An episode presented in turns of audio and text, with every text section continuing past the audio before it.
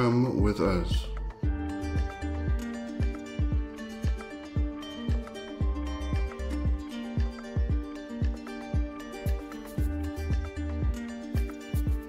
Into the Wyldwood.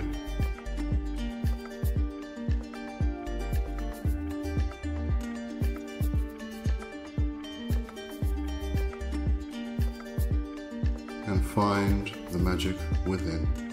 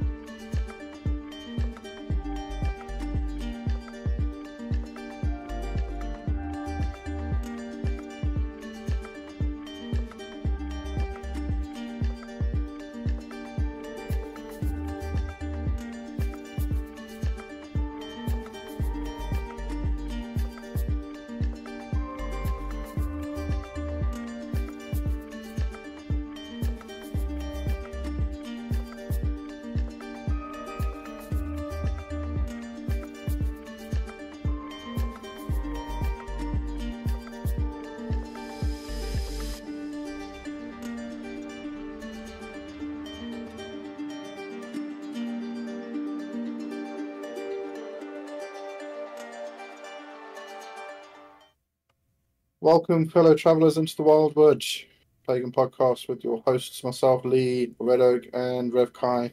Hello. Hello. Um, yes, thank you for being here. We have God King Cthulhu. You can do that one this week. There we go. And we have Schrodinger's cats. I'll do the meow. Um, We're silly today. Very silly. we are. We are. Um, all right. So all the usual stuff. Check out the link Linktree in the description. Um, you can join us on the Discord server to have more of a, a discussion about what we talk about here. Carry on. Do all the chats. Um, and give us a thumbs up. Give us a share. Comments. Say something in the in the live today. Ask questions. All the stuff that you usually do on these things, you know. Yeah. All right, and today we're talking about Insta Magic Myth, uh, which is probably going to cover quite a few things.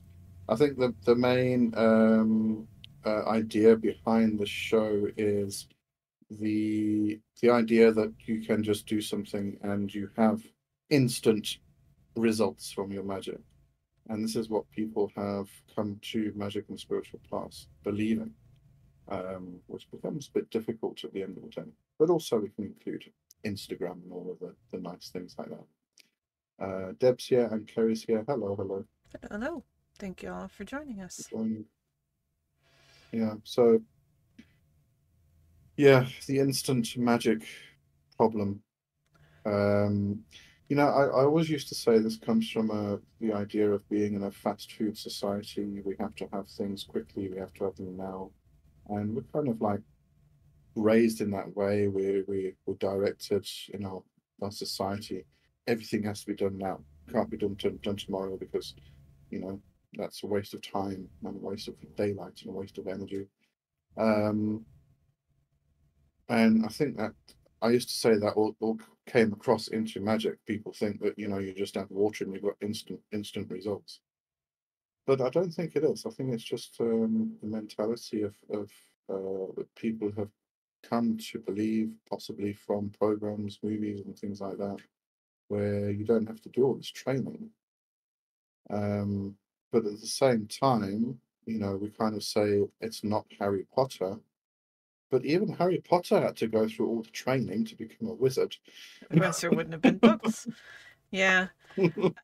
Exactly. I also encounter this in the art world. I have people frequently, and and both my parents are professional artists, so um, I've heard the rant a time or two. But I have people frequently say, "Oh, you're so talented. You were just born with that talent. I could never do that." And no, motherfucker, I worked. I worked, I worked, I Mm. worked. I, I spent hours and hours and hours. I, you know, did my practice, I did my training, I did my studying. This skill that you're seeing is not the product of some talent or knack where it was just easy for me. I had to work at it. I had to develop those skills. I had to develop the discipline, all of that sort of thing. And um, it feels invalidating for somebody to say, oh, you're just naturally good at this. I couldn't do that. And, and I know people mean it as a compliment, but it underlies that I that idea that this is not a skill. And I Mhm. think the same thing is true in magic to a certain degree. It's a skill. It's a bunch of skills, just like any other art. It's called the art magical, the the nameless art, the hidden art, all of those sort of things. It's not called the uh, hidden talent. You know, Mm. even though there are gifts in magic, things we're just born with, but I don't consider those insta magic because you still have to use um, discipline to develop the skills around them. You still have to engage with them and develop them some way. Um, but I think they're just they're like senses. Some people are born with better hearing. Some people are born with better or worse eyesight. Some people have a really keen sense of smell. Those sorts of things. But yeah, the idea that you can just, um, you know, do some short little ritual or read some incantation out of a book and somehow magically get the cadence and the pronunciation right and ta-da. It unlocks all of these powers and suddenly you have all of this um, power is the only way I know how to describe it because it's not skill at that point, and it's mm-hmm. not talent even. It, it's it's none of those things. It's just magical powers. In that idea that magic is something you don't have to work for, which mm-hmm. I don't know that that's new. It is definitely part of the Hollywood storytelling around magic, but it was also part of the myth storytelling around magic in the 15th century you know um.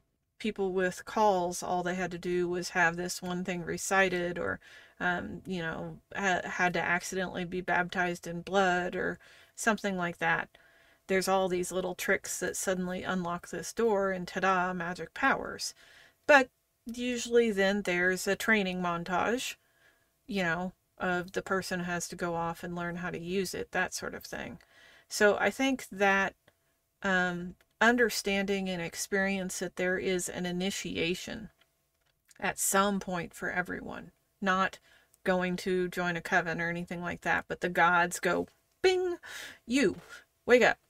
Hmm. And, mm. and, you know, assign you the task or you suddenly see into the other world. There, there's some point where you wake up to, crap, I gotta do magic. and, um, you know, get launched on that thing. But I don't think that comes with instant powers. But I think mm. that is the a likely origin point of there's a seed of true uh, truth or experience inside of the myth, the legend that is now part of the storytelling. Yeah. Uh, just a quick one. Deb asked if we can turn up the volume. Have we got all the volumes turned up? Yeah, yeah, we're all the way up in the red. Okay. Can't go any higher, sorry. Uh, Richard's here. Hi, Richard. Thanks for joining. Lady Capera's here. Hello, hello. And Luna's here. Hello, hello. Hello, hello. All right. Uh, Schrodinger's cat said, I feel like it's less likely to happen instantly, but still possible. It is possible. Anything's possible. Um, you know, and I think also, you know, we should probably mention those times when you're new to a particular thing and it just all of a sudden happens and it falls into place and you think, wow, this is cool. But then you go the second time and you go do it and you think, well, I've done it now. It's going to happen again. And nothing happens. Yeah. Um, and that gets discouraging. But that's usually because you're expecting it. You've got the expectations and trying even, you know, from from that point, from that beginner point right through to where we are, I suppose you could say, releasing expectation is a very difficult thing, but it's a necessary thing. Yeah, um, it's a skill you have to develop uh, yeah. and work on. Yeah, but mm-hmm. I mean that beginner's luck phenomenon. That's not just in magic. That's in everything. Mm.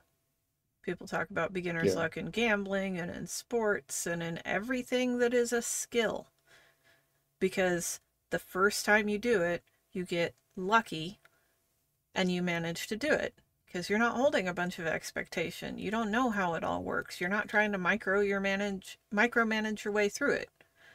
So you can actually fall into the place of innocent luck luck and accomplish those things. But I think the big problem is you know, this is all fine to, to talk about uh, where it is in the, the myth, where it is in our modern stories, which are part of our myth making, how it relates to um, the initiation experience. The problem is that this is used to exploit people who don't know better.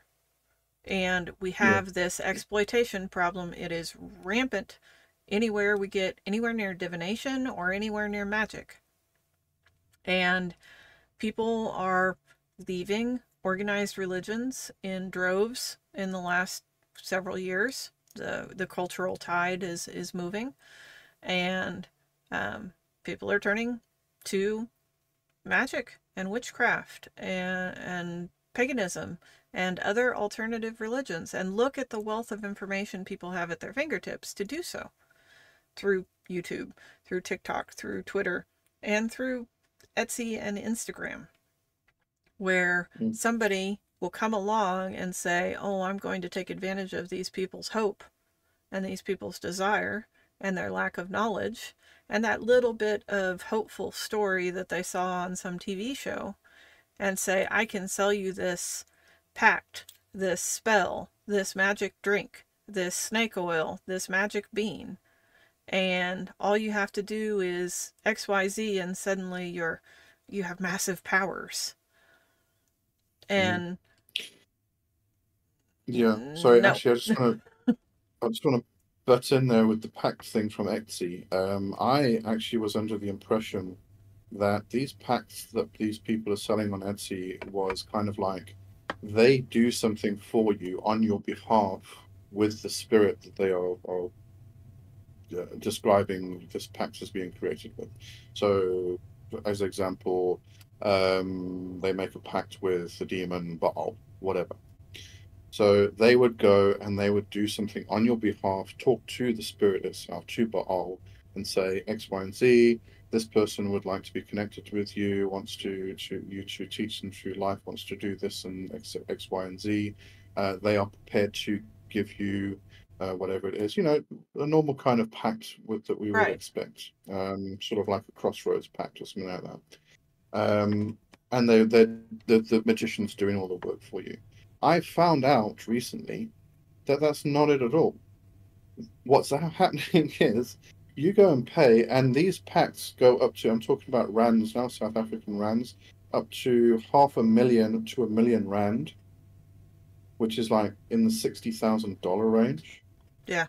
They go up to that price, and all you're getting is a PDF document that has something, a little prayer that you say, you give them something in the example I, I got it was a rose. You give this the spirit this this deity a rose and then you can request everything that you want in life.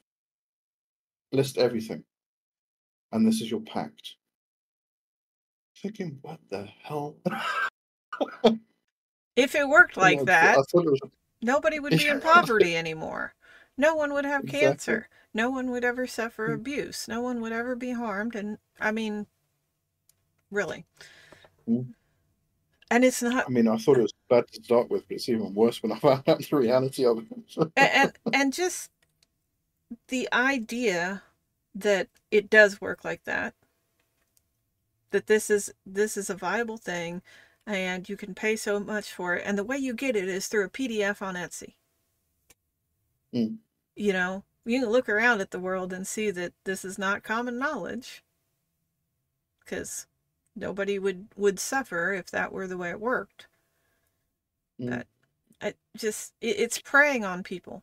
It really is. It's a very predatory behavior and it really bothers me that it's being done basically in my name because if you Yeah. identify as a pagan or a witch or a magic worker or any of that this kind of stuff is done in your name.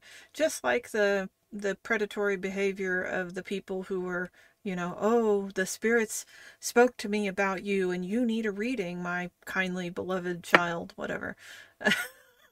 You know readers aren't going out and headhunting clients. They aren't randomly messaging you through instagram and facebook messenger because the ancestors spoke to them and we're like yeah message those 20 people in that comment thread. That's what the ancestors are saying. And Mm. it's it's it's really upsetting but it's even more upsetting that the information is such that people are getting away with it frequently. It's not just seen as a ridiculous scam people Mm. innocent people who obviously just want their lives to be better are being taken because there really is this belief out there that magic doesn't follow those rules that this is the shortcut in life this is the back door Yeah. mm. I think it's that word magic. Um, I think it's we have the stage magic and we have the magic, the witchcraft type of magic, and I think because the stage magic has that instant result type of thing, people are kind of taking that and falsely kind of transplanting it into this idea of what magic is. Um, you know, there's probably a few reasons for that, actually. Yeah, many Um, many um, yeah. our kind of magicians have worked hard to separate stage magic from uh, the craft, and stage magicians have also worked hard to do that for various reasons. But like I said, I don't think this is a super brand new phenomenon. I think that idea that magic is powers gotten for no work. I think that is a thread in folklore that goes back quite Mm. some time. Of course, like, you know, the internet and everything, it's been capitalized upon, it's been turned into something else at this point. Yeah. Well, I mean, I had one, I had a personal student, I was going back a year or something now, um, who had the idea that I could just initiate them into particular things and they would instantly be able to do it. Uh, Yeah, know, it's that initiate them into divination, initiate them into ancestral worship.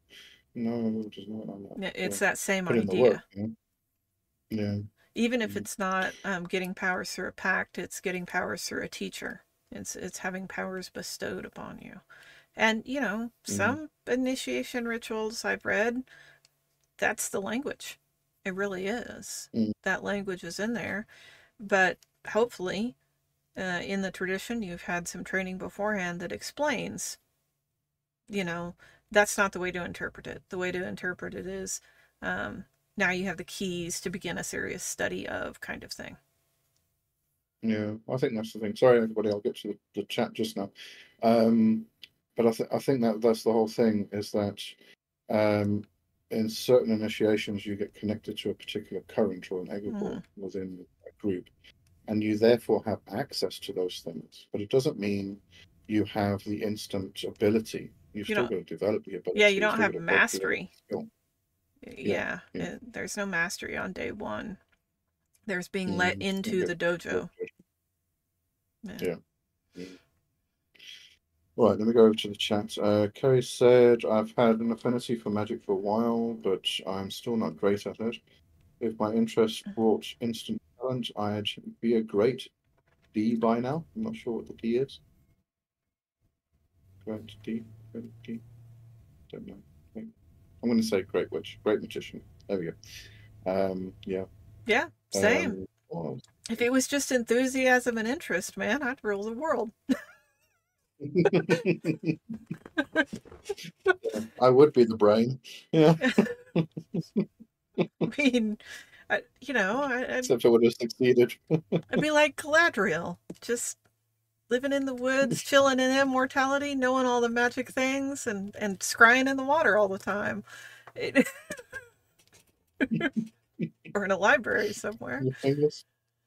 If only. Need If only that bill. were the way it worked.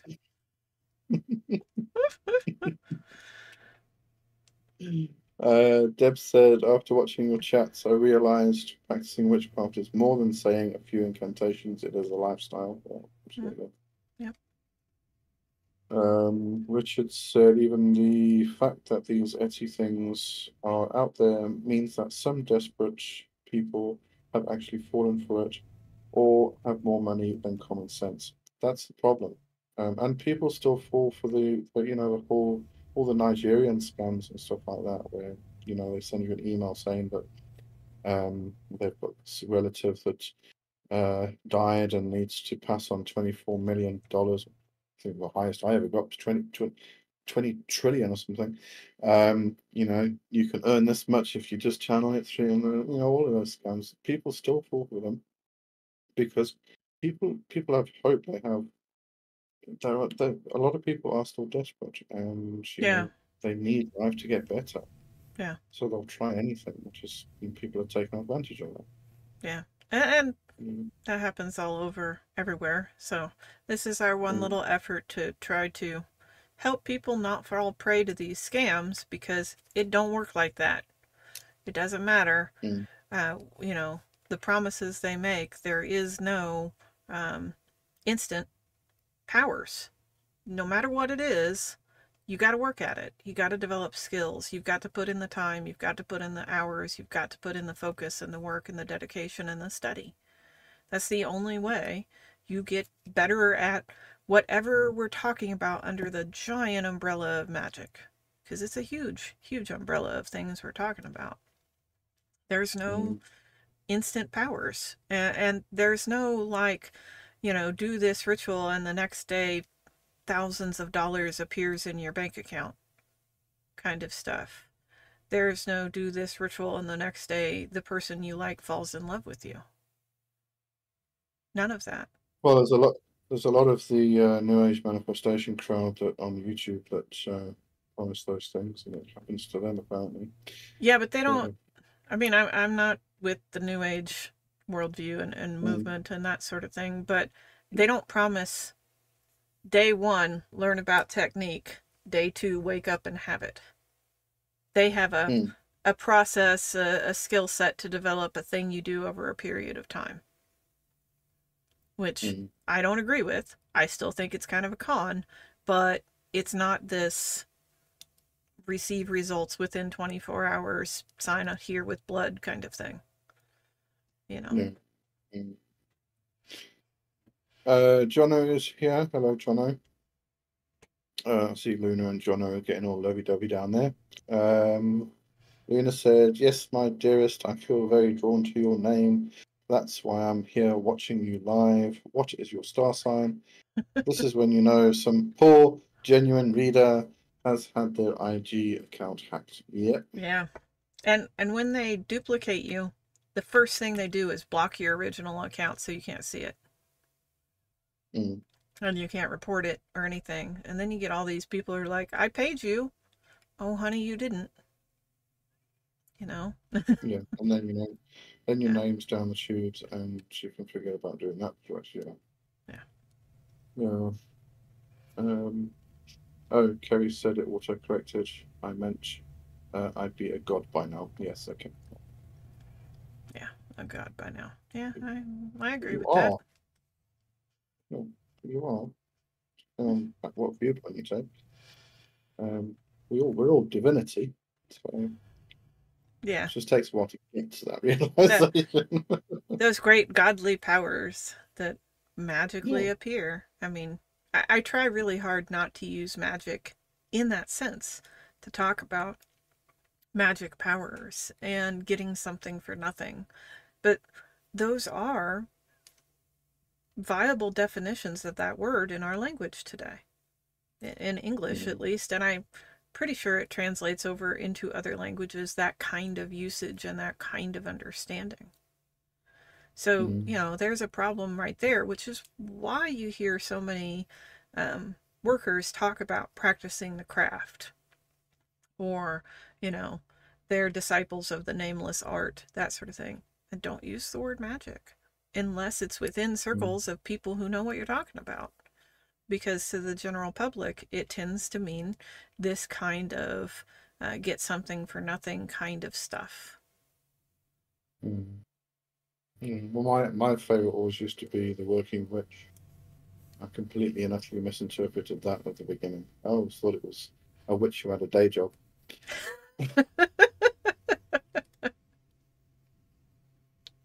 you know, trying to balance the two lines. uh, uh, Craig is here. Hello, Craig. Hello. Joining. Um, yeah, I was going to say them just now. Now it's gone. Okay. Getting old. Well, the other thing I think um, we're seeing, I mean, obviously, with the World Wide Web and all of the social media platforms, everyone has the potential to have a voice. Nobody is um, unable to share their opinions on anything. So we have a great proliferation of information, and we also have a great proliferation of opinion. And I don't think that we are real good about discerning what's opinion and what's not what's information, what's fact in general. Just humans, we're not that great at it. We're not wired that way. We If we have a, a question, we seek an answer, and often we appeal to authority. Somebody we respect that we think knows more than us, and that's enough. We stop there. Um, because that results in our survival most of the time. But in the the great um, swampy mireland that is the internet, there's a lot of leeches in those waters. And they're very murky. And the more we reduce the soundbite, the content, the more we we shorten it up and we make it smaller and more branded and more catchy and more like an advertisement, the less room we have for any kind of nuance in there. And I would say one of mm. the core things you learn as a magic practitioner is life is fucking chocked full of nuance. The land is different here than it is here, than it is here, than it is here, than it is here. When you contact, you know, whatever power, it's a little bit different every time because you have to adjust for the weather and everything else going on around you. There is so much nuance, so much nuance. Your interaction with this spirit is different than your interaction with this spirit. And you learn that everybody has a unique life and a unique story that needs to be woven together in order for their magic to work and for you to be able to work with them. So that tendency towards the shorter form information and the acceptance of opinion as fact, which I'm not like blaming anybody or anything like that, just saying this is something we humans do. It doesn't um, brew good magic tea. It doesn't make for good magicians. We don't see mm. the old magicians like Agrippa and, you know, Plato and all of those stuff. They don't talk about, hey, get it done as fast as you possibly can. Just do these 10 things in this list and, and get on with it zoom, zoom, zoom. No, they talk about lifetimes of study. They talk about, mm. you know, spending hours and days and months in meditation. None of it points to quick, fast, hurry, go through, you know, get as much as you can and, and narrow it and distill it down.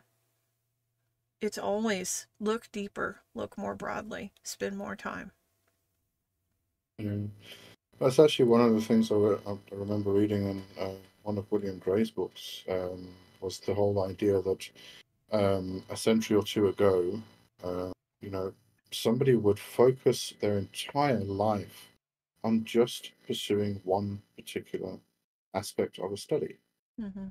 Uh, you know, whether it's it's something within alchemy, not alchemy, a whole of alchemy, just one tiny little aspect within alchemy they would they would dedicate their entire life just to that pursuit. Whereas nowadays we have to try and consume everything. We have to have knowledge of everything, and this this is partly why we have to try and get everything done now because there's so much to try and get through. Oh, so yeah. we forget we forget that you know I mean, I, I was talking about this um, in regards to meditation, how to increase the the time of your meditation. If you were to add one minute to your meditation every month, that seems like a hell of a long time to try and get to, say, a 20 or 30 minute meditation from 15 or 10 minutes. But it would only take about a year and a half. Yeah, it's not that bad. And it's really, really not that long. I mean, if you consider an entire lifetime, 20, 30 years, just on that one pursuit of increasing your meditation one minute every month for 20, 30 years. That's like six, five or six hours of meditation a day, you know? Yeah. It's a hell of a long, long addition, but we don't think in those terms of one year, 10 years, 20 years, 30 years. We think tomorrow, I've got to get it done now so that tomorrow, you know, I'm a better person. But, you know, I, I think it's that it's our society. We've got to do everything now. It's just yeah, we have um, time um, squeezing now. We don't have enough time mm. for for the plethora of things. Um, I, I, feel that quite frequently. I, I have these these times where I'm sitting there like, okay, I have 28 books I'd really like to read this week. Yeah. You know, that's ridiculous. Am I going to assimilate that information and actually understand it, even if I could do that? No. I mean, just there's an upper limit, you know? on on Mm. assimilating and understanding and really uh, getting that knowledge in. But yeah, that time pressure, that's a problem. But what you were talking about with um, being able to focus on just one thing, just one aspect of something, I think part of the reason we don't feel that that's an option is because we don't have community the way we did before. We can't go to Yeah. somebody else and say, hey, you're the specialist in whatever. I don't need to know everything, but I need a, enough information to slot it into this work that I'm doing. And Mm. then they can tell you, and then somebody can come to you for whatever your specialization is because you're in a community and you're all working together. And, you know, with all of the scammers out there and the people that are just selling shit to make a buck, quite clearly, um, as you shared in your example this morning on the server. Um, you know that that was a, a marketing pitch, not a lesson in magic, Mm. and that's all over everywhere too. It's really hard to feel like it's safe to be part of a community if those are the people that Yeah. you encounter. Even if you get two or three genuine people, but you get 10 of those people, it it's hard to feel safe. It's hard to feel like you could uh, trust part of your knowledge to other people because that's what we're talking about. Even though Mm. we regularly do that when we don't know the other people. If you watch a TikTok and go, oh, yeah, that's right, you're trusting part of your knowledge to that person because you accepted what they said as right. And we do it with books all the time, all sorts of ways, but we have a really hard time doing it in person. And Mm. I think, you know, that's not helpful. I, I understand the reasons for it. I have a hard time with it too. I'm not saying go out and trust everybody. But I do think that would be um, a good connection point for online community. Because we talk a lot about, you know, the frustrations of not being able to build a physical community. Because, I mean, on top of all of the trust and the fit and the everything else, you got to be within driving distance. Just there is a geographical restriction there. And you don't get to decide who is within driving distance of you. It's not like you can take a survey and just place yourself on the earth in the greatest magical community ever. We get what we get. So I think, you know, online, starting to build those connections and build those communities, um,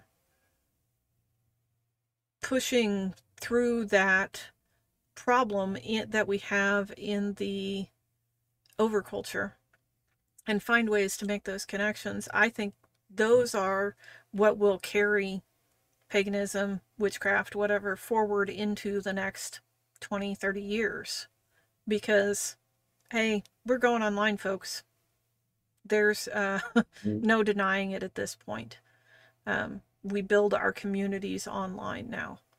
And yes, we need physical communities also, but we're probably not going to find it on the topic of the nameless art. So we have to find ways to connect with people and build that trust because that's what what is the foundation of a community. And if we want to be able to pursue the development of magic the way that our ancestors did, the way that, you know, these these giants whose shoulders we stand on were developing magic, we got to be able to trust other people to help us do it. Because no, Mm. none of us can do it alone. Yeah. I think it is difficult to try and figure out who we can trust and who we can't. Who's just talking a load of rubbish half the time. Yeah. Yeah. Well. Um, all right. Deb's asked, uh, when does one become a witch? Mm, that's a That tough largely question. depends on.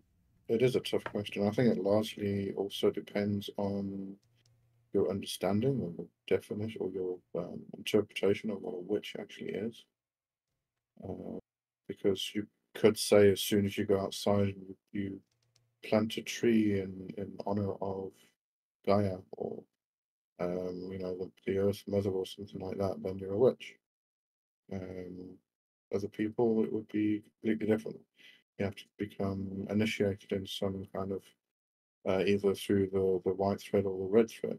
Um, you know, uh, Yeah. difficult. I there's two sides to that because there's the understanding within yourself that you are authentically a witch and you don't feel like that's an imposter thing. And then there's Mhm. the community that reflects it back to you and accepts that, yeah, you're right.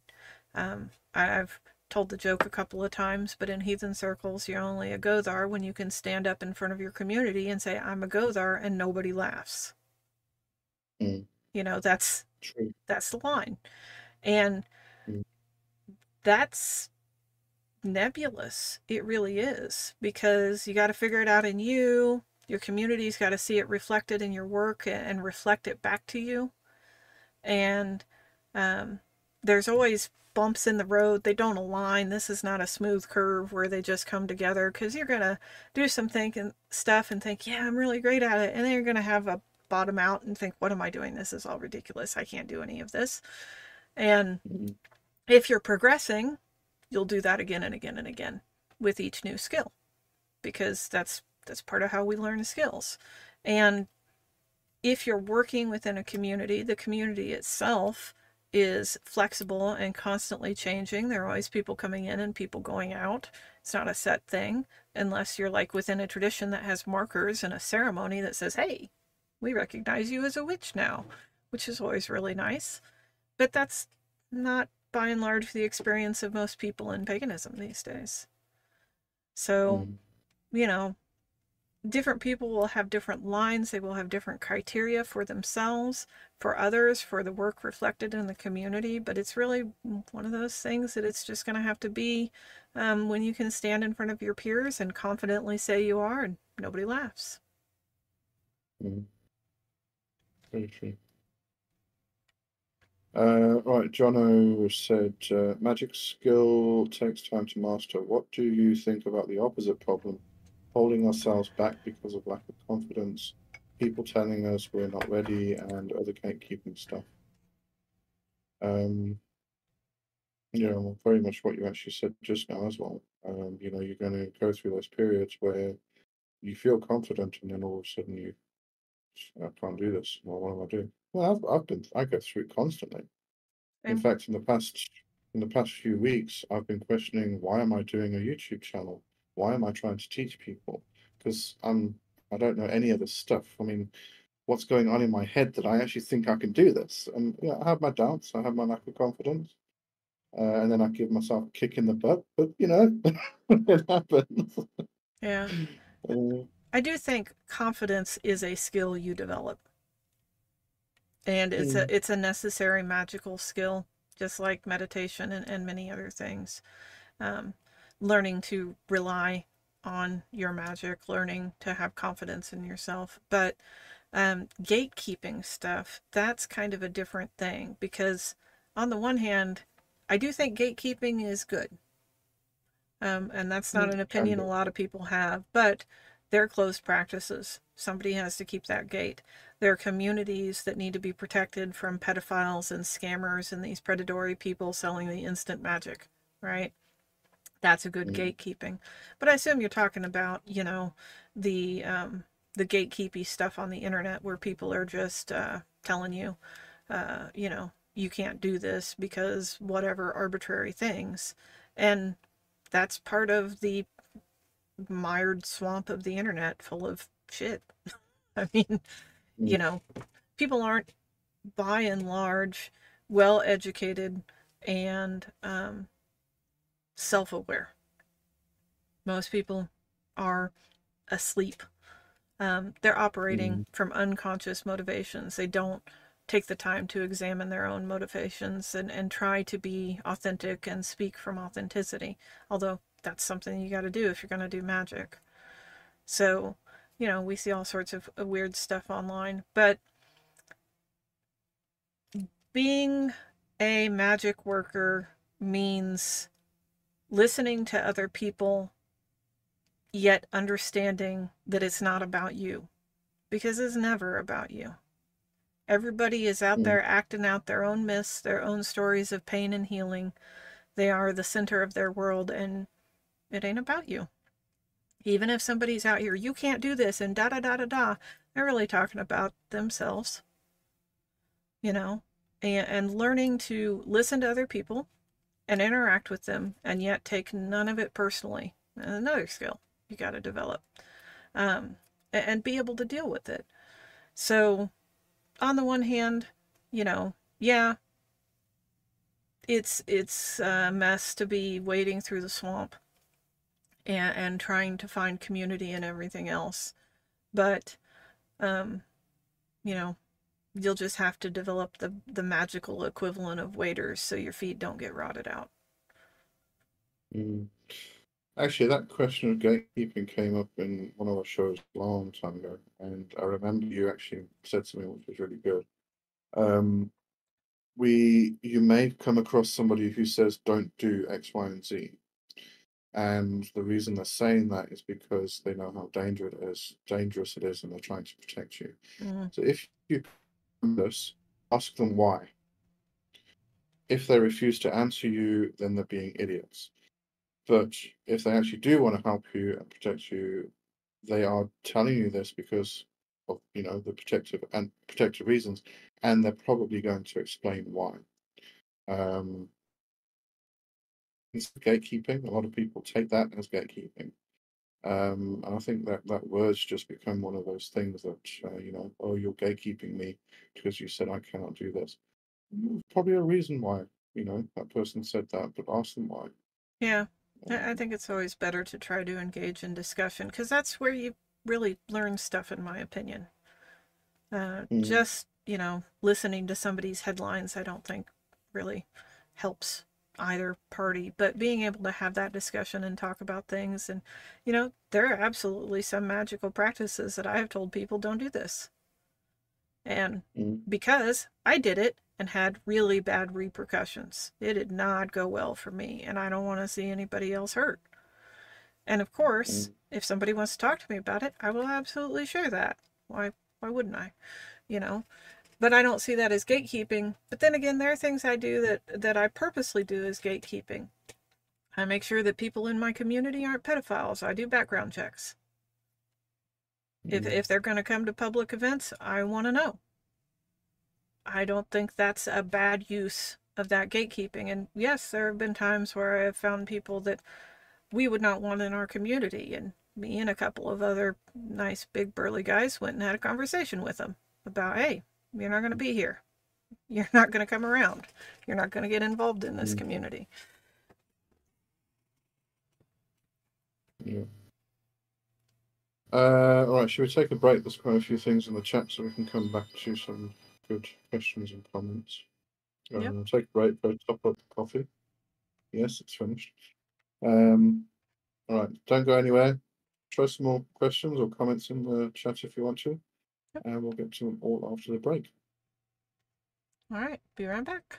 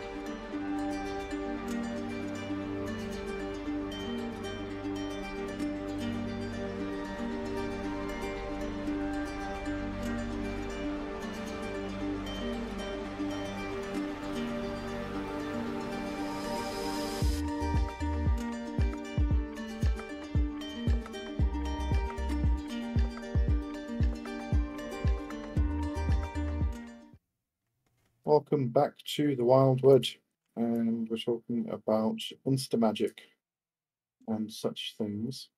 Um, let me go straight to the comments. Uh, Kerry is the next one. I have been told more by spirits to worry more about being a good person than a good witch. It's a bummer to hear, but probably for the best. If I had my way, I'd live a fantasy and never come back. I think a lot of people have the Yeah, the same desire. yeah, yeah. Yeah. But but I agree. I, I've also been um, told by the spirits that it's more important to be a good person than to be good at magic. mm, oh, um, actually, I'm trying to think of the name of it now, the, the term used. Um, it came onto TikTok uh, a year or two back. Probably still do it.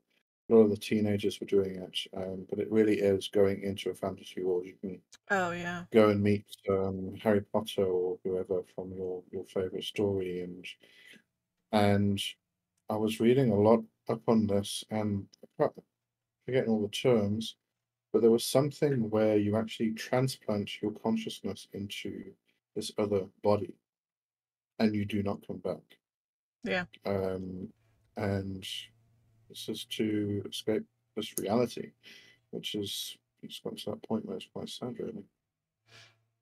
Mm, yeah, yeah. I, I understand though. Um, same reason we talked mm, about desperate people that get scammed. Yeah. People want a way out because they're desperate because it's it's rough. It's really rough. mm. But yeah, I'd I'd go live in a fantasy and never come back if I could. We all want to. Um, all right, Luna said, Rev Kai, I'm convinced that you're bending time, considering how much you seem to accomplish each week. The hours, astrology, countless books, divination, and all of the tool cleansing, etc.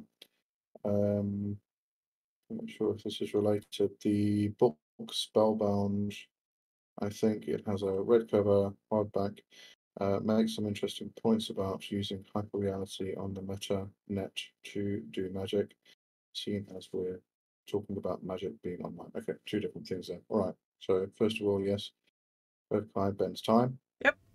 Uh, we know that already.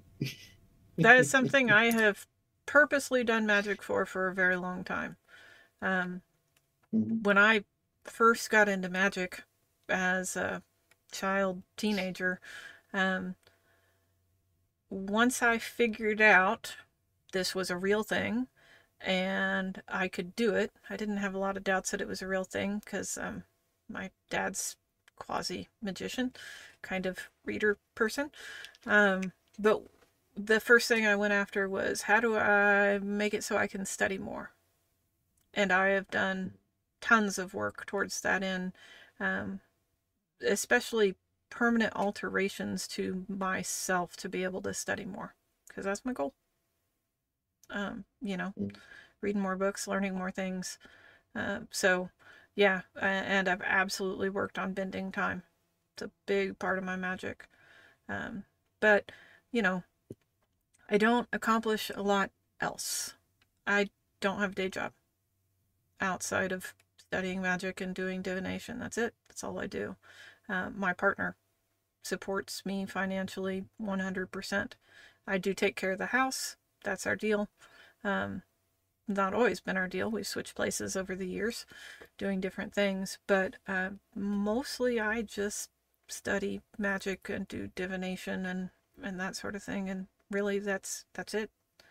And I know that's not a position that a lot of people are able to be in. So I know that is a privileged position too, to be able to to have that freedom to spend my time on that sort of thing. So it, it does make a difference. We should do another show on time. So we've always got lots to say about that. hmm It's it's interesting and I think useful, obviously.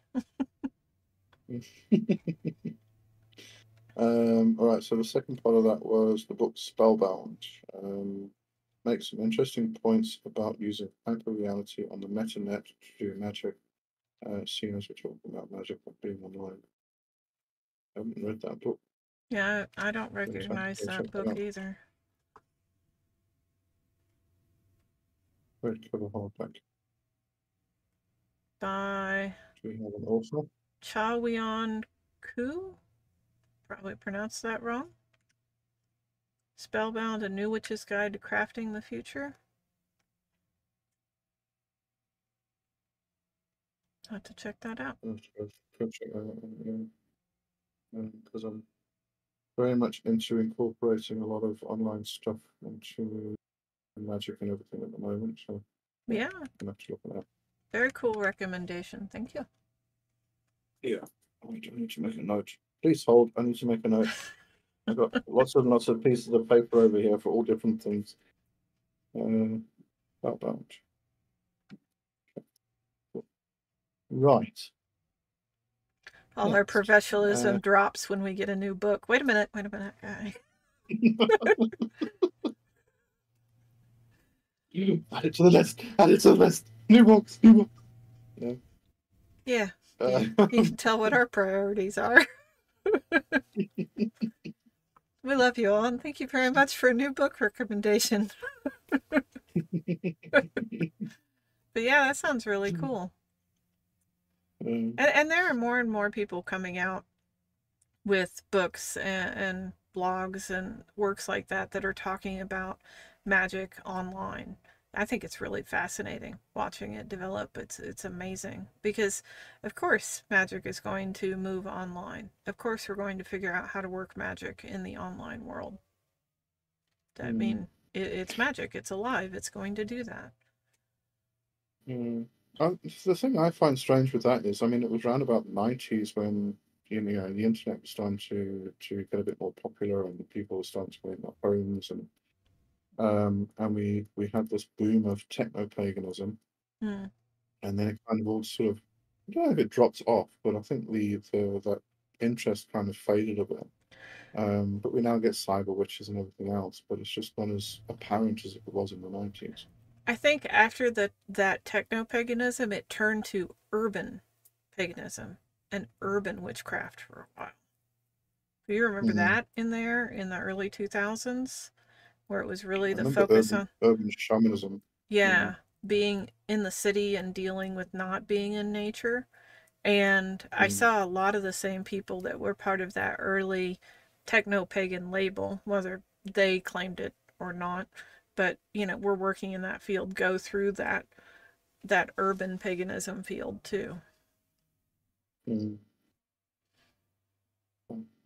So enjoy it. I find it fascinating. But it's fascinating stuff. I love seeing everybody's work. Mm. All right, God King Cthulhu, imposter syndrome isn't forever. Question? No, No. Okay. I mean, it's it's recurrent, but it's not eternal. And um, imposter syndrome is is, I think, one of those flags that comes up that says it's time to spend more time looking inside and analyzing yourself and and knowing yourself. There's something that's not quite put together here, so turn around, look inside, figure it out, then go back, focus outside, and it's always a dance back and forth. You know, you're going to learn and grow, and then you're going to have to go back and look at how you learned and grew and unpick it and reweave it the way you want it, and then do it again, so on and so forth. And imposter syndrome will come up in that process. And, you know, one of the ways to cure imposter syndrome, or I guess I shouldn't use cure, but maybe, um, get off the internet.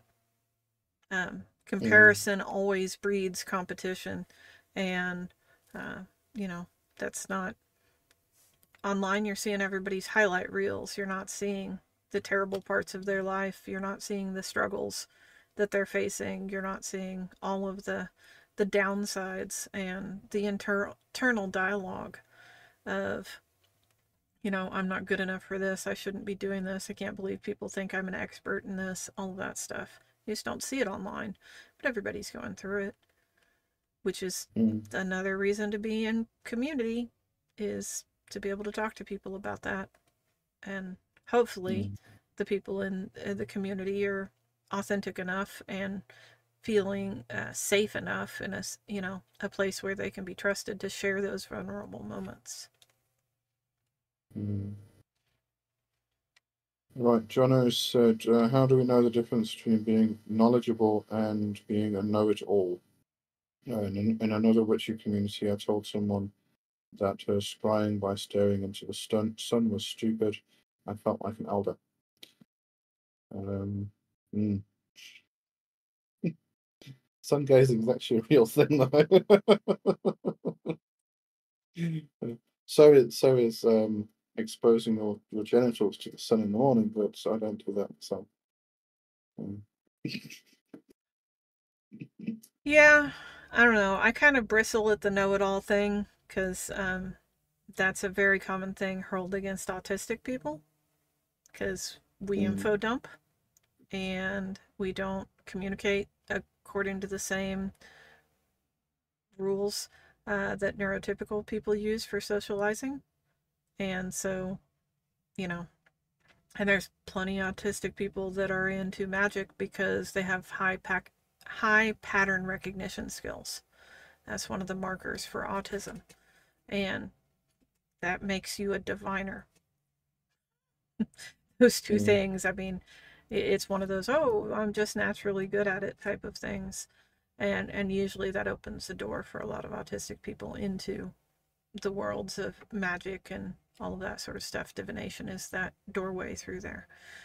So, and there's more to divination than that. I'm just talking about beginning stages. But I think for a lot of people, the difference between being knowledgeable and perceiving someone else as knowledgeable, perceiving someone else as a know it all, is um, how you feel about them. Do you think they're a nice person? You, then you think they're mm. knowledgeable. Mm. Do you think they're an asshole? Then you think they're a know it all.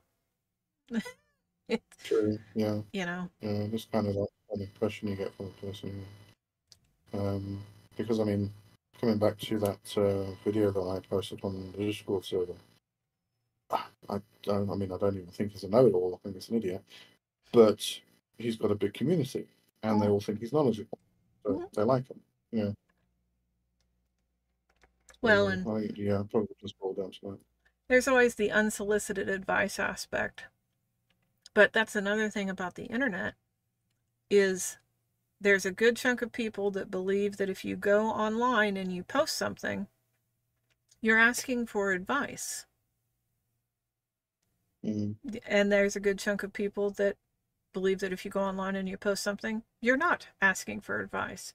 And it's not like these people have neatly separated themselves into the two camps where they can follow their social conventions and not bother each other. No, they're constantly butting heads. It's like, um, you know, ask culture and guess culture. Uh, the same problem. It's these assumptions about the expected behaviors within a given social atmosphere. So, you know, you might find yourself um, talking to someone and think that they're asking for advice and they think you're a know it all because they were not asking for advice at all. Uh, so it there's all of that stuff too. And again, it comes down to make connections with people, have conversations with people, build trust, build relationships, because then you can have that conversation. And, and they can be like, yo, stop. I wasn't asking for advice. I didn't want you to fix it. And you can be like, oh, I'm sorry. I didn't realize that. Is there a way you can tell me that so I don't do that in the future? You know? And then you get that's how you build relationships. That's how you communicate. Mm. Uh, Deborah said, telling someone they're stupid is not. Um, such about that now. Um, Richard said, staring into the sun, obviously she can't see the problem after being blinded. And uh, to the he didn't call it. The act of staring into the sun is it seriously damages your eyes. All right. I think we've got that cleared up. Anyway.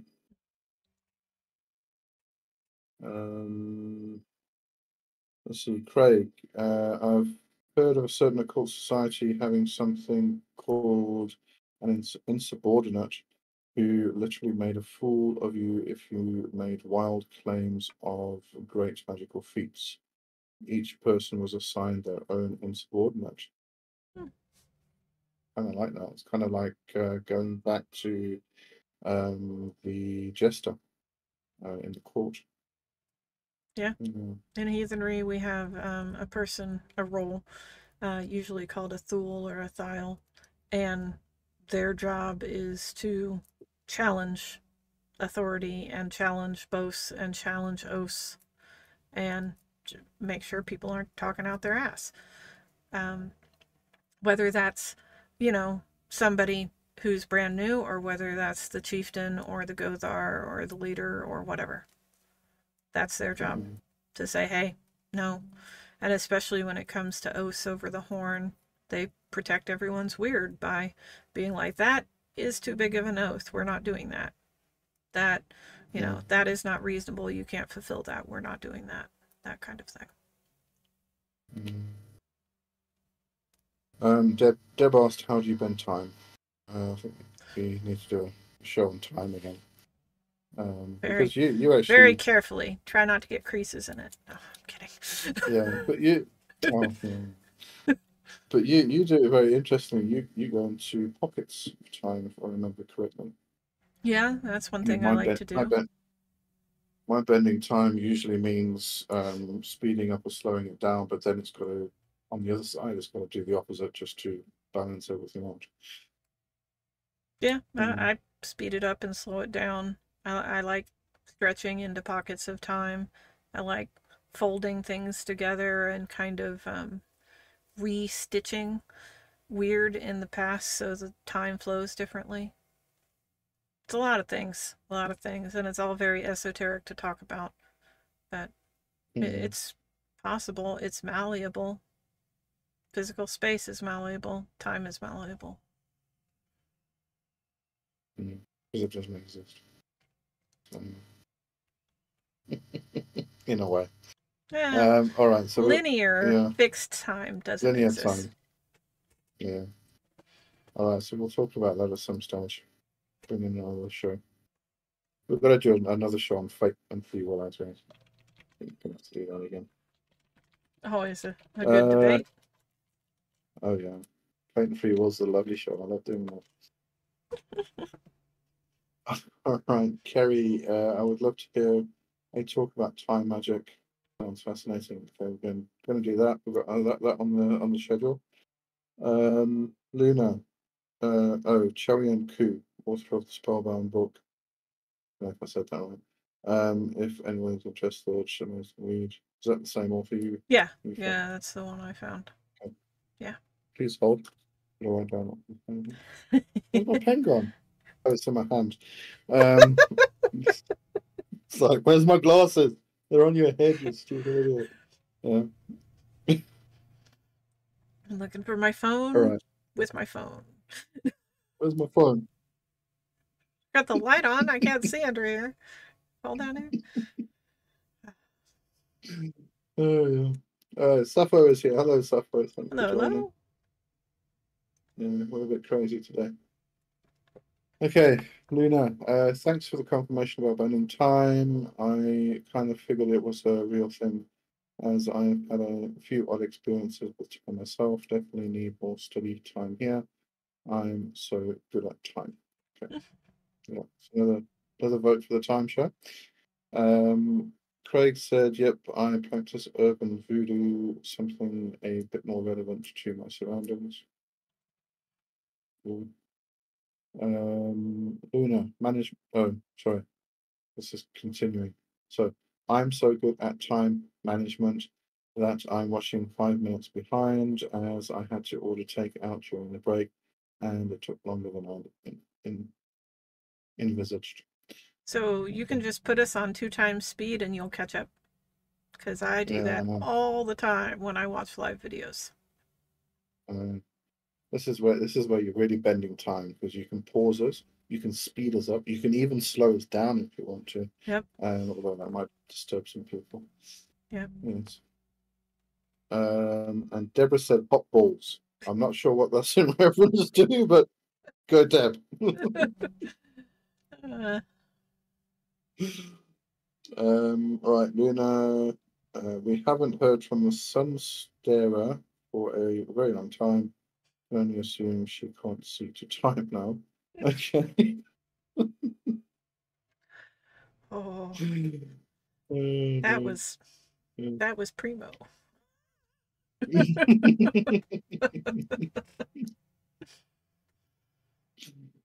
uh, Sappho, um, how on earth claiming to be a know-it-all is a good thing? Um, I wouldn't want that personally. My card comes with a huge caveat. Uh, this might not work for in the blank reason. True, yeah. Uh, keep me far away from being a know-it-all. Hmm, I don't know. Some people are good at being know-it-alls and they're quite handy. It's like a, a jack of all trades type of thing. Um, Yeah, got their, their place. I do think know it all is a disparaging epithet, generally speaking. A, a way Mm, to to put someone down for being mm. knowledgeable or sharing information, wanted or unwanted. It it depends, but But it's usually that, that sort of jack of all trades things where, where you kind mhm. of know something but you don't really know it. Um, you just know a little tip, but yeah. Uh, And then, I mean, like I talked about, you know, know it all is regularly flung at autistic people. There's also lots of people with ADHD and a big Venn diagram there um, in the magical community. And one trait of ADHD is hyperfocus and knowledge exhaustion. That's that falling down that rabbit hole and learning everything you can and being hyper focused on this topic for a couple of months to a year. And then you kind of like hit your own threshold of mastery. I've learned enough, it's no longer a challenge and it loses interest, and you go on to the next shiny. And I know lots of people um, with ADHD that are definitely jack of all trades kind of people. You know, mm, they've done this and they've done this hobby and they've done this and they've done this and they've researched this and on and on and on and on. And it's because they're engaging in that uh, hyper focus, dopamine mining. I tried to say the same two words at the same time. Talk about being autistic. mm. Uh, just gotta smash them together. Screw time. We'll just say things all at once. Uh, so you know that's that's a common thing too and there are absolutely people that are coming into uh, magical and pagan communities that are doing the hyper focus thing this is currently their hyper Mm, focus they're going to delve into it and they're only going to do it for a while might be a couple of months might be a couple of years but then they're going to hit a point where it's not a challenge to them anymore and it's not providing those dopamine rewards. It's not interesting, and they're going to leave and go on to something else, and that's fine. I have no problem with that. mm. Um, not that any of us can identify necessarily who is doing that when, but it's definitely something that happens.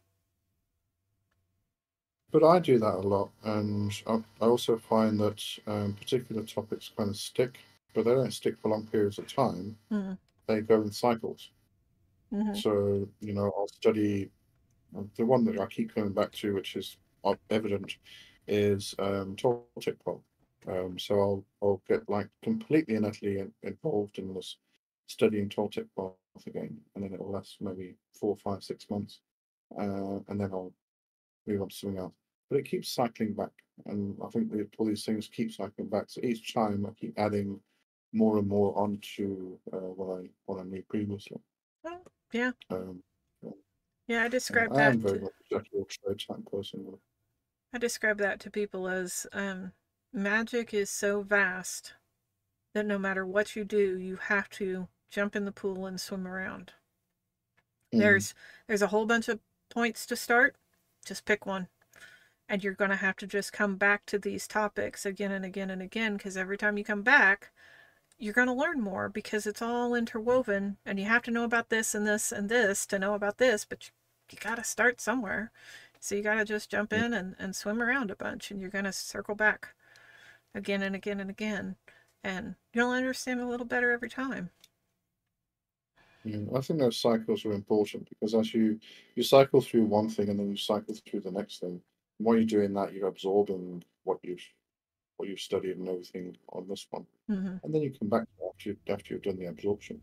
Um, and studying other things starts to make um, previous examinations and studies uh, a bit easier and simpler and more understandable usually. So yeah, it all Yeah. just place at the end of the day.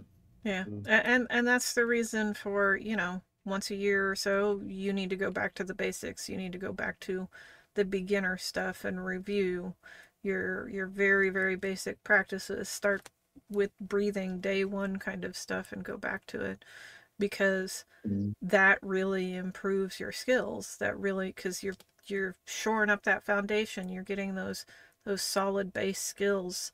Um, really well refined and developed. And that makes everything else Mm. easier. Mm, Actually, one of my um, my private students, I, I, I recommended that they do 15 minutes of still meditation where you do not move a muscle for 15 minutes. Um, and I, I said I said that I'll do it as well because it's actually interesting to go back and do those practices again to see if the, the muscles are still there. hmm Um, so I started that this morning. and I was like, ah, all right, need to practice again to get the muscles going. Oh yeah, oh yeah. I, I find that Yeah. frequently when it's you know I realize ah, I really need to I need to go back and review some basic stuff and every once in a while I'll find one like oh I have forgotten how to do this and I am crap at it now. you know I Mm. really need to to focus in on whatever this particular skill is and and build those muscles back up again. Yeah. Think we have kind of gone off topic actually, but uh, Yeah, yeah. let's go through the It's kind of comments. a right wide-ranging topic day. yeah. uh, Luna said, "Damn, keep feeling that the times two speed. I'm such a luddite." Oh, okay. Kerry, uh, yep, magic has definitely been a hyper focus for me. I haven't exhausted it yet. I just changed topics within magic, currently on astral projection. Yeah, I mean that's one of the fun parts of, of magic and witchcraft. There is an endless supply of topics you can hyper focus on. I will uh, not lie and say that that is definitely a contributor to the reason I am still a witch. because when I'm I'm I'm fed up or, or not getting the, the interest out of whatever topic, I can just be like, and look over here. Ooh, cool, do shiny.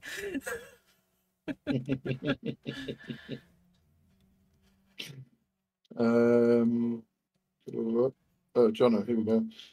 Um, I love that the Dunning-Kruger effect has been brought into common conversation on any subject. People don't know enough to understand how little, how little they know. Um, I look for that character flaw in myself. Yeah, that's important because we're all susceptible to it. Mm, Part of that self examination. um, right, so Deb said, uh, lost my sight in my right eye in 2005, joking about being blind is not cool. Um, Yeah. mm, Understand that. I'm sorry it offended you, but staring at the sun is a guaranteed way to lose sight. Hmm. And it it and will damage your something you do eyes. Yeah, Yeah. I mean, that's why you should not look at an eclipse when with, you know, without some kind of viewing apparatus to to reflect the light in a different way because you will damage your retinas straight up. Mm, yeah. Well, you burn your eyes out. Even Yeah. stare at a candle flame for too long. Yep. that. Any kind of high contrast stuff like that can cause serious damage, permanent damage. Mm. Uh, Craig said, I remember the owner of an occultist shop telling me that the focus would go and leave be- behind a constant flow of magic with less attention needed to form it. Uh, it will become a second sense. Eh, I read something? yeah, I mean it it it kind Oh. of can. As your skill develops, it gets easier to do things without nearly as much uh, what's the word I want to use? Active focus? Intense focus? So, Mm, yeah, it does does become a, a second sense, but you still need to brush up on your base skills. You still need to return and and make sure all that stuff's working. And sometimes you return to your basics and you're like, yeah, I got this. I'm really good at this. And you don't spend any time Mm. on it at that time. You find something else. Everybody's different in their progress and their journey and and that sort of thing. I mean, I, I liken it all the time to working out at the gym because it's that same Mm. kind of thing. You need to go and you repeat. Form really matters, practice really matters, and people have different goals. And people have different bodies that they're working with as the raw mater- material. So, Mm. you know, we're we're all using the same equipment. We're all doing the same kinds of stuff, but we do have different goals and we do have different raw materials to work with. And some of us are going to be better at some things than others, and some of us don't even want certain exercises because they don't help our goals. So, you know, that I think part of being a good magic worker is figuring out what in the world those goals are. That all takes us a while. Um, so you can refine your practice to accomplish your goals. But sometimes the point is to practice magic because it makes you feel good. That's a Mm. perfectly fine goal too. And I think that also comes back to um, the idea of being in community and you know, being able to rely on other people for their skills rather than the idea that you have to have all of the skills yourself, Yeah. um, which is an impossibility at the end of the day. Yeah. Mm. I think one of the, one of the the biggest questions I always get is, I want to contact the spirit. How do I do it? Um, and I always kind of think to myself, if you don't know how to contact that spirit, you don't know how to contact any spirits, and that's because you don't know that you have to go through all the foundational stuff to begin with. Mm. Um, and this is also a, another problem because we go onto the internet, we go onto YouTube, and uh, this doesn't just you know revolve around things like demonology and, and contacting demons. This is every religion. I've seen it, especially in Hindu uh, tradition, where we get told if we repeat this mantra for so many times, we are going to become rich. And people do this. They they don't consider that there's all this other stuff that you, have to do. You have to develop um, the meditation, you have to develop the breath work, you have to develop trance work, you have to develop the actual communication. Um, you know, how to work with energy, not just say the words and do the actions, but actually how does the energy flow, what happens, and everything else. Um, so it's just a case of seeing a video, you look at the sigil, you say these words, and all of a sudden, bada boom, bada bing, you are rich. And this Yeah. is this is becoming a problem Well, because now it's the spirit. I want to contact it. How do I do it? that's the same Do thing the- as people trying to do grimoire magic without understanding all of the foundation and basic skills behind it. Um, just like if you, um, you know, don't know the basics of cooking, you have a hard time reading a recipe because when they say fold in the cheese, you have no idea how to fold in the cheese, right? Uh, you just you, just fold it in. Um, all those sorts of things. There are these these basic skills that a lot of people expect you to know when they're at the level of this is the sigil, this is the inn, this is the you know the herb offering, this is the incense. That's the stuff we write down because that's the stuff we don't remember. The stuff we don't write down is, oh, I need to come to a central focus. I need to have a still room. I need to raise my vibration to the point where I am in line with the level of the entity I want to contact.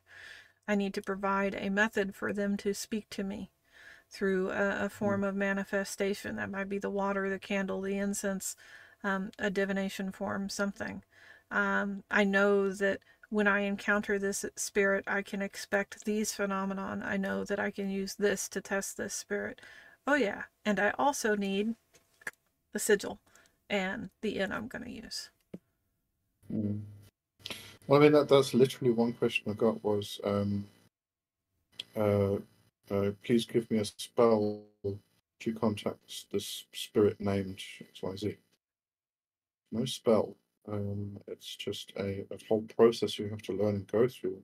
Learn the foundational stuff so that you can get to that point where you you contact the spirit, and it's not just that spirit; it's all spirits. Yeah. You know. But it seems to be this this you need a spell to contact the spirit, you need a different spell to contact the spirit.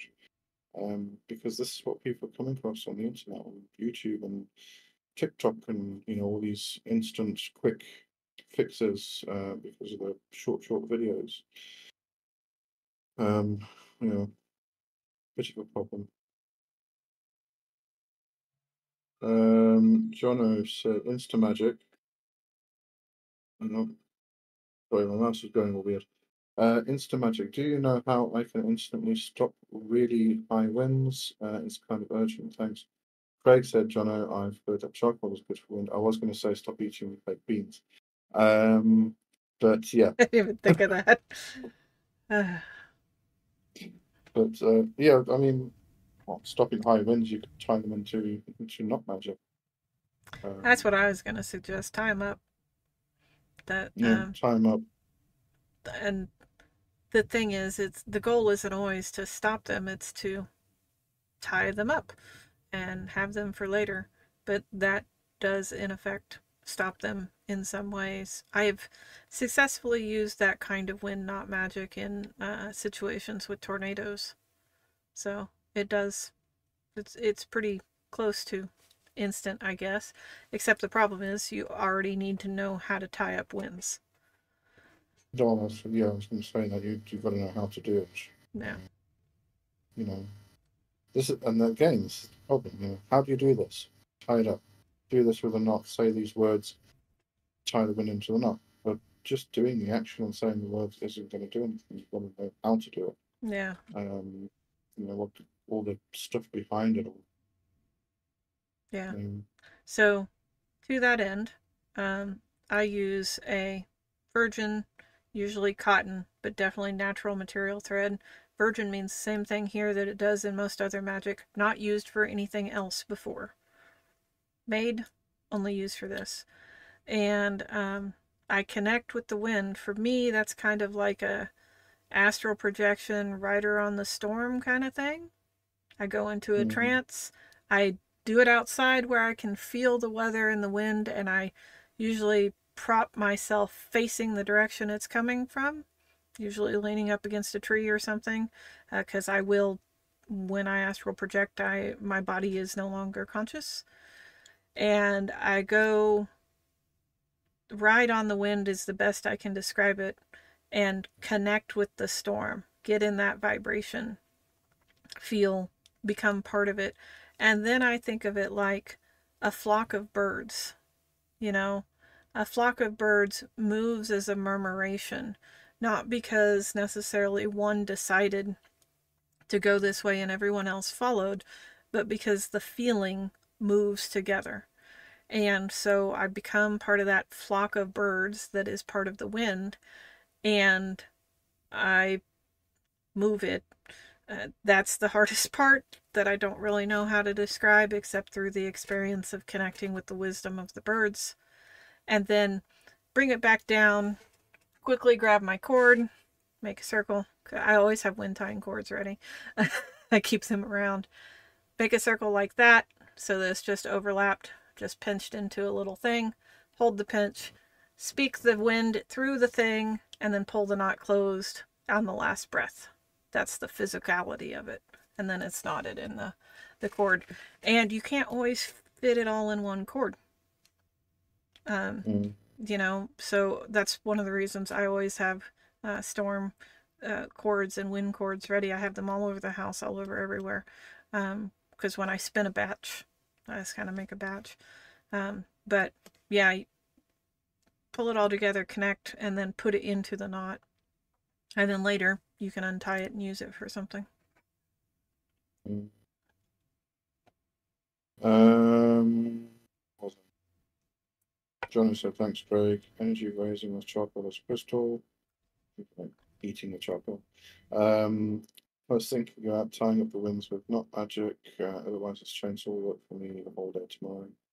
Uh, and Johnny had to go, said I'll figure it out. Uh, thanks, guys. Great show. All right. Good luck. Uh, I've, I've got to go do magic. Cool. Just gonna go do magic. All right, good stuff. And uh, Richard said no wonder people who would rather pay a lot of money rather than put in the effort to learn the craft. Oh, Yeah, I don't know. Yeah. Well, I, I find it kind kind of exciting and interesting to to learn. So put in the work. It's frustrating at most times. I mean, it's really irritating. It's like, you know, am I ever going to get this right? Do I actually know what I'm talking about? Do you know? Um, I've, I've, I've actually, I mean, I've, I remember instances and times where I've, I've actually stood outside and screamed because I feel like nobody's hearing me and I'm just wasting my freaking time. You know? Yeah. I just want some kind of proof. Just give me something. And I've literally screamed at every single spirit out there, every single god and goddess from every single pantheon. I'm sick and tired of this rubbish. nothing's out, nothing's working. I'm giving up. I've done that over and over and over again. You know, I'm still here. say every magician has the standing on a hill in a storm screaming at the gods point in their story arc. Yeah. Like, hey, bastards! Are you gonna help me or not? Oh no. Yeah, yeah. But, um, at Jono, going to to do magic, I will say that one necessary component of magic is need. A lot of people don't think about that. Um, Mm. eh, I find it in a lot of old books. I find it in a lot of new books too, but then it gets forgotten that need really is one of the necessary components in there that you have to really need it and it, you don't have to really want it you can want things and that's not the same as needing something It's And- desire. yeah Mm. well desire is is a good part of that but desire gets conflated with want oh i desire this i want this i'd really like this and Mm. that's not enough it has to be more than that it has to actually be a need now you can you can take a want and make it a need that's a magical skill um, but Mm. it has to be an, a need in order for it to Yeah. have that that bit It's actually one of the things I've I've found very very difficult um, with, within my own practice, and I remember coming up against this when I was being taught practical Kabbalah. Was that idea of um, f- uh, focus on an emotion mm, and well that emotion up inside you until you can feel it. Find that so difficult because emotions for me are, are a very very tricky thing. really Um, yeah. Um, I mean, I've, I've been told I'm, I'm completely and utterly non-emotional at times. Um, I am. I do you get Yeah. emotional. and I have emotions, obviously, but yeah I can't. I find anger's very easy. anger's Um, yeah anger's the easiest one. Um, In my teens, I used to have rage attacks, so I know what anger and rage is like. But um, various other emotions, I find very difficult to actually get the feeling, know what it feels like. Um, but it was that kind of well it up um, until you can feel it intensely, and then um, kind of focus on what point of the body you actually feel it, Mm, and then you later on you can do the same thing, but you've got a focus point, and then you can put it into your magic and everything else. But uh, it's just one of those things. that Was that difficult with? Yeah I, I went through those same exercises of um, let yourself be consumed by whatever the emotion is you know and um, Mm, just completely overwhelmed by it bring it up tell it's everything and then pay attention. Where do you feel this? What does it feel like? What are the reactions you're having? So on and so forth and then use that later to recreate that but in a remote removed controlled fashion instead of being Mm. overwhelmed by the emotion now you're you're triggering the emotion you're controlling it you're channeling it but i would say Mm. that's you know that's definitely um, a reliable um, universal method of magic that everyone can try out because it's accessible. Everyone has emotions and can try this this method as a way to access that kind of energy. But, you know, might be easy. Why not? As with every single thing, that's why we have all these different methods and all these different ways to accomplish stuff in our modern times. You know, back in prehistory, the isolated tribes of humans that were doing magic probably only had so many different ways. It, however many had been discovered by the people in their tribes that they had passed down. But now Mm. we've got the proliferation of the internet and we have probably hundreds of different methods at our disposal to give a try. One of them's got to work for you. You just got to keep going until you find the one that works. Yeah. On the one hand, that uh, makes things better. Yeah. Sometimes makes things difficult. Mm. Uh, Schrodinger's cat says, ha ha ha, that is so true. Yeah. No. I think that was me screaming at the Yeah. Yeah, Um, standing on the hill screamed at the gods. Absolutely. so, if you're there in your journey, good job. You're on the path. yeah. yeah. We definitely don't talk about all the fluffy good stuff around here.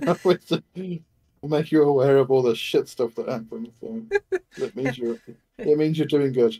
If you feel like you don't know that you can go on, you're probably on the path. If you feel like an absolute imposter, doing good. Yeah, you're doing doing very good. Uh, Luna said, "Should you be worried, Lee? Jono only lives a few blocks from you. Is it windy outside your window?" No. If it was windy, you'd see my curtains going crazy. Um, you know, the weather's so. I actually, a funny little story, which is completely off track. Um, my sister lives in in Ramsey, where I think Jono actually lives, and I think it was, it must have been about five years ago. There was a tornado that went through, and the weird thing was, it kind of it hit um, the the shopping center. Um, I forgot the name of it now. Shopping center just just up the road from them. Actually, I mean it's like a five minute drive, literally. It hit there, tore that to pieces, went around on both sides, went around my sister's house, and then connected again on the other side and went straight through you.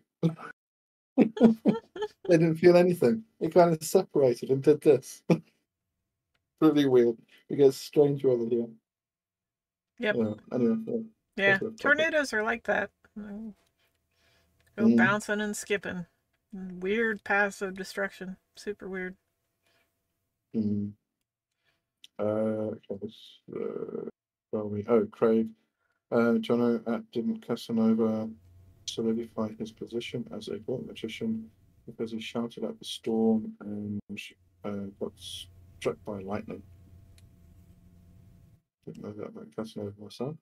Yeah, I know that cool. about Casanova, but I mean, I, I was referencing um, uh, Terry Pratchett referencing the common um, trope in mythology of you're going to have a hard time if you're wearing copper armor standing on top of a hilltop in a rainstorm yelling all gods are bastards.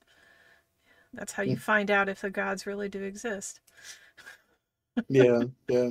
Actually, that that reminds me of um, um, Way of Wyrd, Brian Bates. Mm, yeah. Um, you get that title right? I think so. Yeah. Um, where the, there's that uh, where the um, heathen is starts like talking shit about Thor, um, saying yeah he went to the hall of the giants and he you know didn't really get anything done and blah blah blah etc. And really talking shit about Thor and making the thunder come more and more and more. Yeah. Yeah. I'd say um, Yeah. antagonism is definitely a uh, well attested part of folk magic. Um, Mm. I, there was a meme going around online for a while where someone was talking about going to a museum and, and finally seeing these translations, and their favorite rain spell was a magician just walking outside, pouring water on the ground, and going, "See, it's not that hard." Yeah.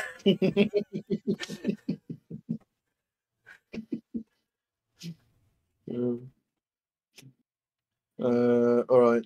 Uh, Richard said it's storming, uh, but not as bad. If Lee isn't worried, it might not be that bad. It could be in rain, so let's it's literally just down the road, but still.